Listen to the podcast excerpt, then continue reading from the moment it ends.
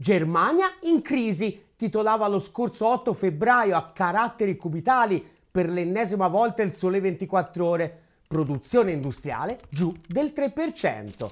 A dare la botta definitiva sarebbero stati i dati dell'ultimo dicembre. Ci si aspettava un crollo significativo dello 0,4 al massimo 0,5%, che spalmato sull'anno significherebbe comunque un disastroso meno 6%. Il calo invece in un solo mese è stato addirittura dell'1,6%. Altri 12 mesi così e l'industria tedesca in un solo anno avrà perso quasi il 20%.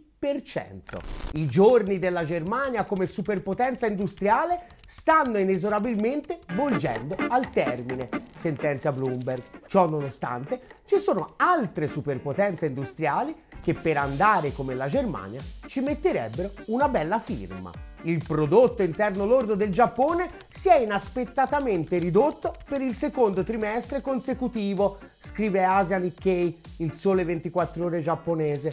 Un altro fulmine a ciel sereno. La media degli analisti interpellati dal quotidiano economico infatti puntava a una crescita dell'1,1% e la conseguenza immediata a qualcosa di epocale con questi ultimi dati, infatti, il Giappone scende definitivamente dal podio delle principali economie globali e, ironia della sorte, si fa scalzare proprio dalla Germania, che, come scrive Onida sul Sole, nel frattempo, come negli anni 90, è tornata ad essere il vero malato d'Europa. Eppure, tra le grandi potenze industriali, c'è anche chi ha tutto da invidiare pure al Giappone. Chi? Ma noi ovviamente! La nostra amata colonia italiana. La gelata del mattone, titolava ieri mattina la stampa. Le compravendite di case calano del 16% e le erogazioni dei mutui del 35%. Non so se è chiaro, il 35% di mutui in meno. Un'enormità dalle conseguenze devastanti.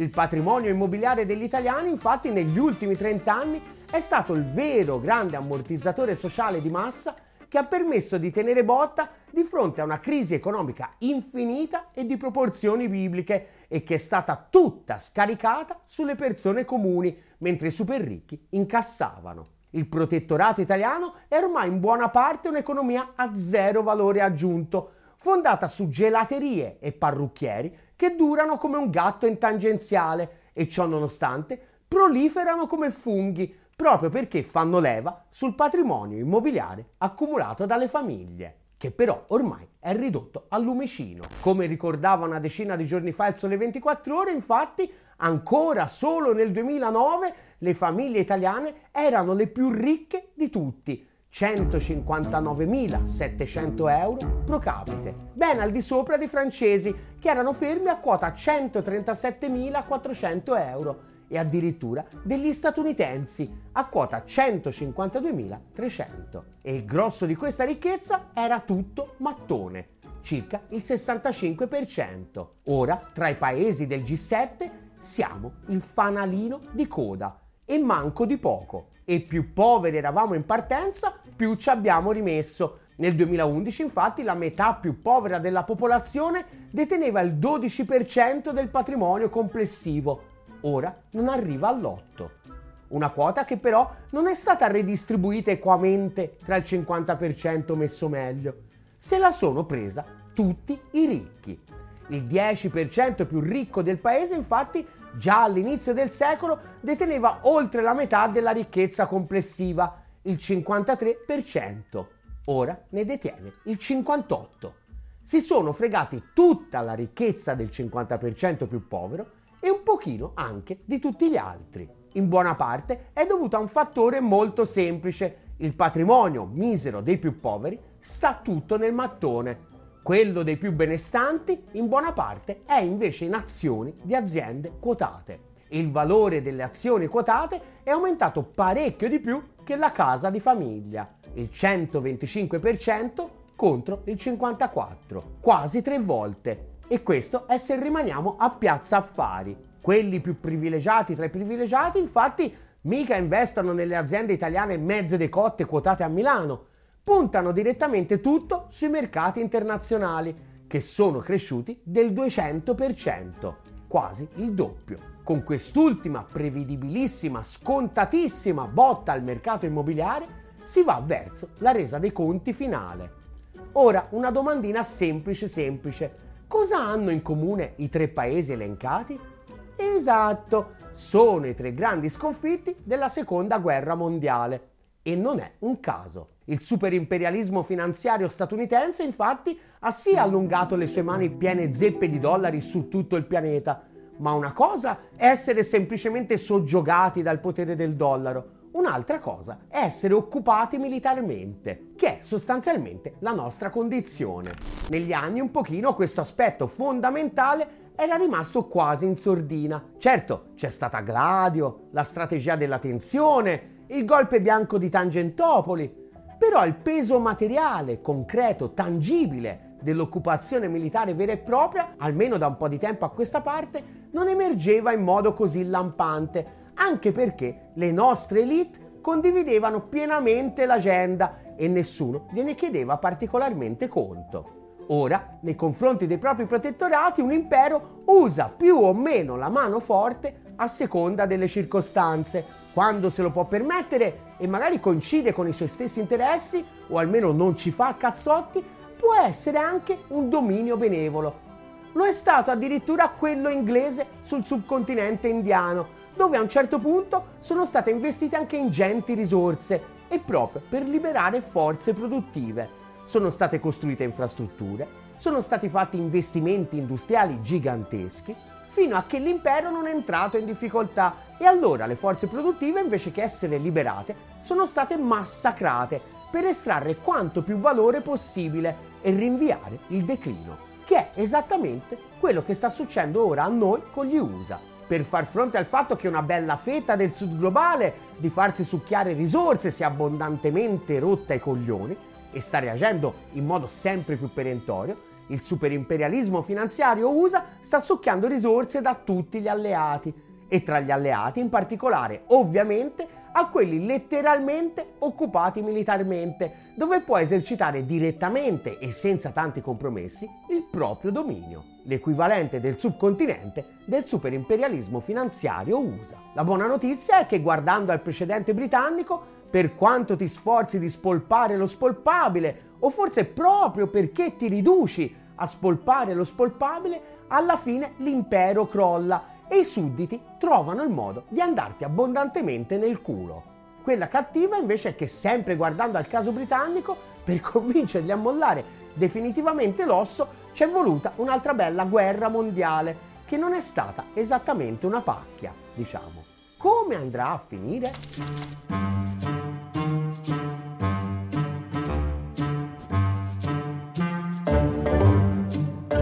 Autunno 2023, Düsseldorf in un cavernoso capannone industriale, scrive in un raro slancio poetico Bloomberg, i toni cupi di un suonatore di corno accompagnano l'atto finale di una fabbrica secolare. La fabbrica in questione da una trentina di anni era diventata la divisione locale della francese Vallurec, il principale concorrente della ex italiana Tenaris nel mercato dei tubi in acciaio senza saldatura indispensabili per l'industria petrolifera e del gas, ma le sue radici affondano più dietro assai.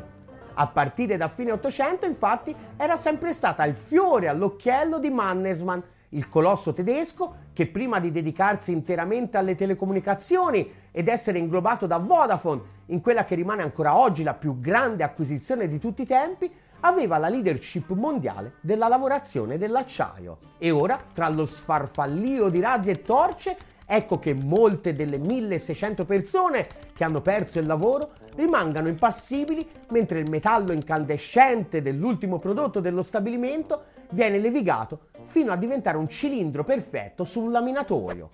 La cerimonia, continua Bloomberg, mette fine a una corsa durata 124 anni, iniziata nel periodo di massimo splendore dell'industrializzazione tedesca e che ha resistito a due guerre mondiali, ma non è riuscita a sopravvivere alle conseguenze della crisi energetica. Cerimonie del genere, continua Bloomberg, sono diventate sempre più frequenti e ormai scandiscono la dolorosa realtà che la Germania deve affrontare. I suoi giorni come superpotenza industriale potrebbero essere giunti al termine. Notare le date. 124 anni. Come avrebbe dovuto festeggiare il 120 compleanno anche la Riesenhorf, la storica fabbrica di bicchieri di Marsberg, nella Renania-Vestfalia. Ma per la festa non sono previste candeline come ricorda Isabella Buffacchi sul Sole 24 Ore, infatti, la dirigenza ha annunciato di doverla dichiarare insolvente per evitare la bancarotta e 430 dipendenti rischiano il posto di lavoro. Siamo alla resa dei conti definitiva della seconda guerra dei 100 anni, che anche nella sua prima versione, quando a confrontarsi erano Francia e Inghilterra, ne durò in realtà 116. A questo giro, invece che due paesi in lotta per il controllo del territorio, a confrontarsi sono stati due sistemi economici, l'imperialismo finanziario da un lato e il capitalismo produttivo dall'altro. Potremmo leggerla anche così, questa fase terminale della grande avventura industriale dell'asse, l'ultimo atto della guerra dei cento anni tra il neofeudalesimo delle oligarchie finanziarie e il capitalismo industriale, che, come ci ha raccontato Michael Hudson, è iniziata appunto con la prima guerra mondiale. Il tracollo dell'industria tedesca procede spedito oltre ogni più pessimistica previsione e il modo migliore per provare a realizzarne l'entità è attraverso questo grafico. Rappresenta l'andamento della produzione industriale tedesca. Fatta 100 la produzione nell'ottobre 2015 è passata da un valore di 70 nel 1993 a un picco di 107,5 nel novembre 2017 in una delle più grandi ascese di sempre in un paese a capitalismo già avanzato. Da allora è iniziata la grande discesa che ha portato a perdere 15 punti nell'arco di 6 anni. E se gli indici non vi stuzzicano abbastanza la fantasia, ecco qualche esempio concreto. Il gigante della componentistica per l'automotive Continental ha da poco annunciato il taglio di oltre 7.000 posti di lavoro 5.400 in ruoli amministrativi e 1.750 addirittura nelle attività di sviluppo e ricerca e circa il 40% delle riduzioni, sottolinea Bloomberg, riguarderà i dipendenti in Germania. Il produttore di pneumatici Michelin ha annunciato la chiusura di due dei suoi stabilimenti e la riduzione di un terzo entro il 2025, con una mossa, scrive sempre Bloomberg, che interesserà più di 1.500 lavoratori ai quali vanno aggiunti quelli impiegati in due stabilimenti della concorrente Goodyear, che ha annunciato intenzioni simili. E sempre per restare nell'automotive e dintorni, anche Bosch, riporta sempre Bloomberg, sta cercando di tagliare 1200 posti di lavoro nella sua unità software ed elettronica. Va ancora peggio per la chimica, dove sempre secondo Bloomberg quasi un'azienda su 10 sta pianificando di interrompere definitivamente i processi di produzione. A inaugurare le danze intanto ci hanno pensato la Lanxess di Colonia e la BASF, che hanno annunciato rispettivamente un migliaio e 2600 licenziamenti.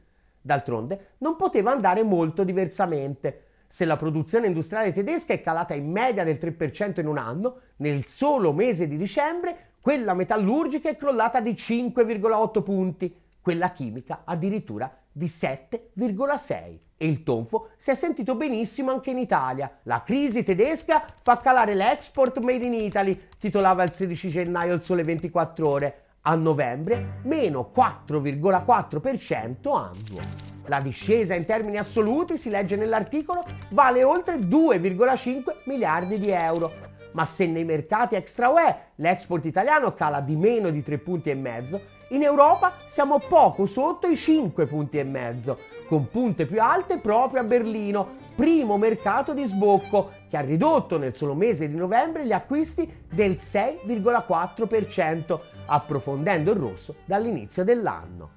Risultato, Italia e Germania, riporta sempre il sole in un altro articolo, sono i paesi della zona euro con la quota più alta di aziende vulnerabili, e cioè di aziende che rischiano di chiudere i battenti. Addirittura una su dieci. Nel secondo e terzo trimestre del 2023, continua l'articolo, l'indice delle dichiarazioni di fallimento dell'Eurozona ha raggiunto il livello più elevato dal 2015, quando l'indicatore UE è stato reso disponibile per la prima volta. E ovviamente il grosso delle aziende vulnerabili sono proprio aziende manifatturiere, l'11% contro il 6% di quelle attive nei servizi. Eh, narra la difesa d'ufficio degli analfoliberali. Un po' però ce la siamo cercata con tutte queste piccole aziende inefficienti. Beh, insomma, la quota di imprese vulnerabili, ricorda infatti il Sole, è aumentata in misura maggiore tra le grandi imprese rispetto alle PMI. E continua la difesa analfoliberale, ma un po' comunque se la sono cercata. Sono vecchi dinosauri. Ma anche qui, Ari, insomma, la quota di imprese vulnerabili, continua infatti l'articolo, è cresciuta più tra le imprese giovani rispetto alle più vecchie.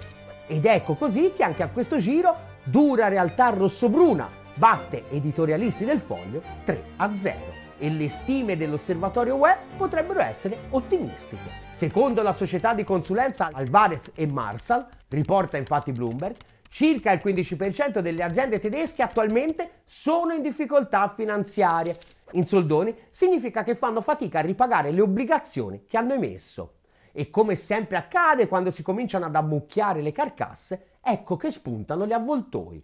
Secondo i banchieri e consulenti presenti a Davos, ricorda infatti sempre Bloomberg, le società di private equity sono attratte dalla Germania a causa delle difficoltà che molte aziende stanno attraversando e stanno cercando di acquistare aziende familiari a basso costo e promuovere miglioramenti operativi che se lo traduci nella lingua delle persone normali significa come sempre smembrarle a pezzetti, spolparle per bene e rivenderle con ampio margine, fuggendo con la borsa piena e il deserto produttivo alle spalle. Fondi come Ares Management e Blackstone, riporta sempre Bloomberg, hanno aperto uffici a Francoforte e sono a caccia di affari per acquistare a prezzi di saldo o anche soltanto per concedere prestiti ad alti tassi e c'è chi scommette nel crollo definitivo. I venditori allo scoperto, riporta infatti sempre Bloomberg, stanno scommettendo 5,7 miliardi di euro contro le aziende del paese. Ad essere presa di mira in particolare Volkswagen, che molti ormai sospettano non abbia nessuna chance di reggere l'impatto della concorrenza cinese. Ma le scommesse vanno anche oltre l'industria, a partire da Deutsche Bank, particolarmente esposta nel settore immobiliare, dove si è già registrato un calo di prezzi dell'11% nel residenziale, che però potrebbe essere solo l'antipasto. Per gli uffici, infatti, gli analisti, riporta Bloomberg, prevedono cali di valore in media rispetto al picco del 40%.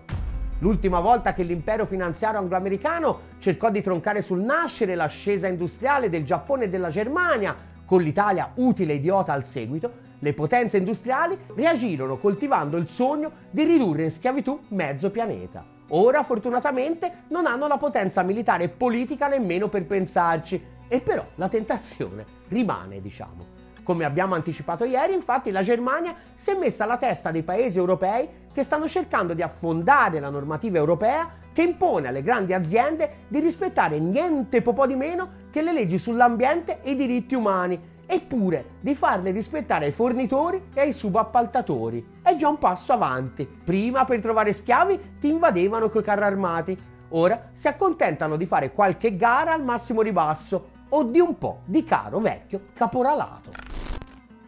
Di fronte alla debacle economica e all'assoluta mancanza anche solo di un barlume di reazione da parte della classe dirigente, nel mondo reale i malumori non possono che aumentare esponenzialmente.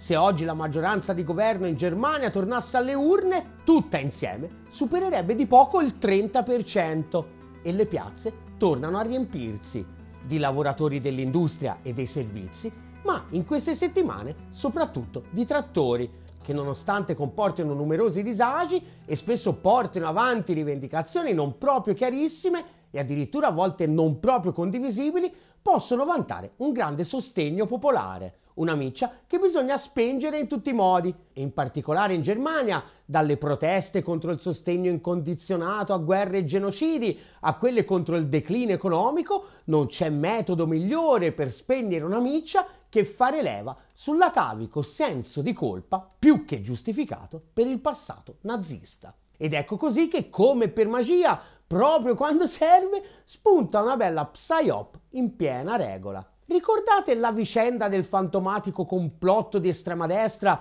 ordito da alcuni dirigenti dell'AFD che avrebbero esternato la volontà di radunare gli immigrati per poi deportarli? quello che ha spinto centinaia di migliaia di persone a scendere in piazza contro la deriva nazista, segnando l'unica vittoria in termini di public relation del governo Scholz da due anni a questa parte? Beh, a leggere il sempre ottimo Connor Gallagher su Naked Capitalism è una vicenda non esattamente limpidissima, diciamo.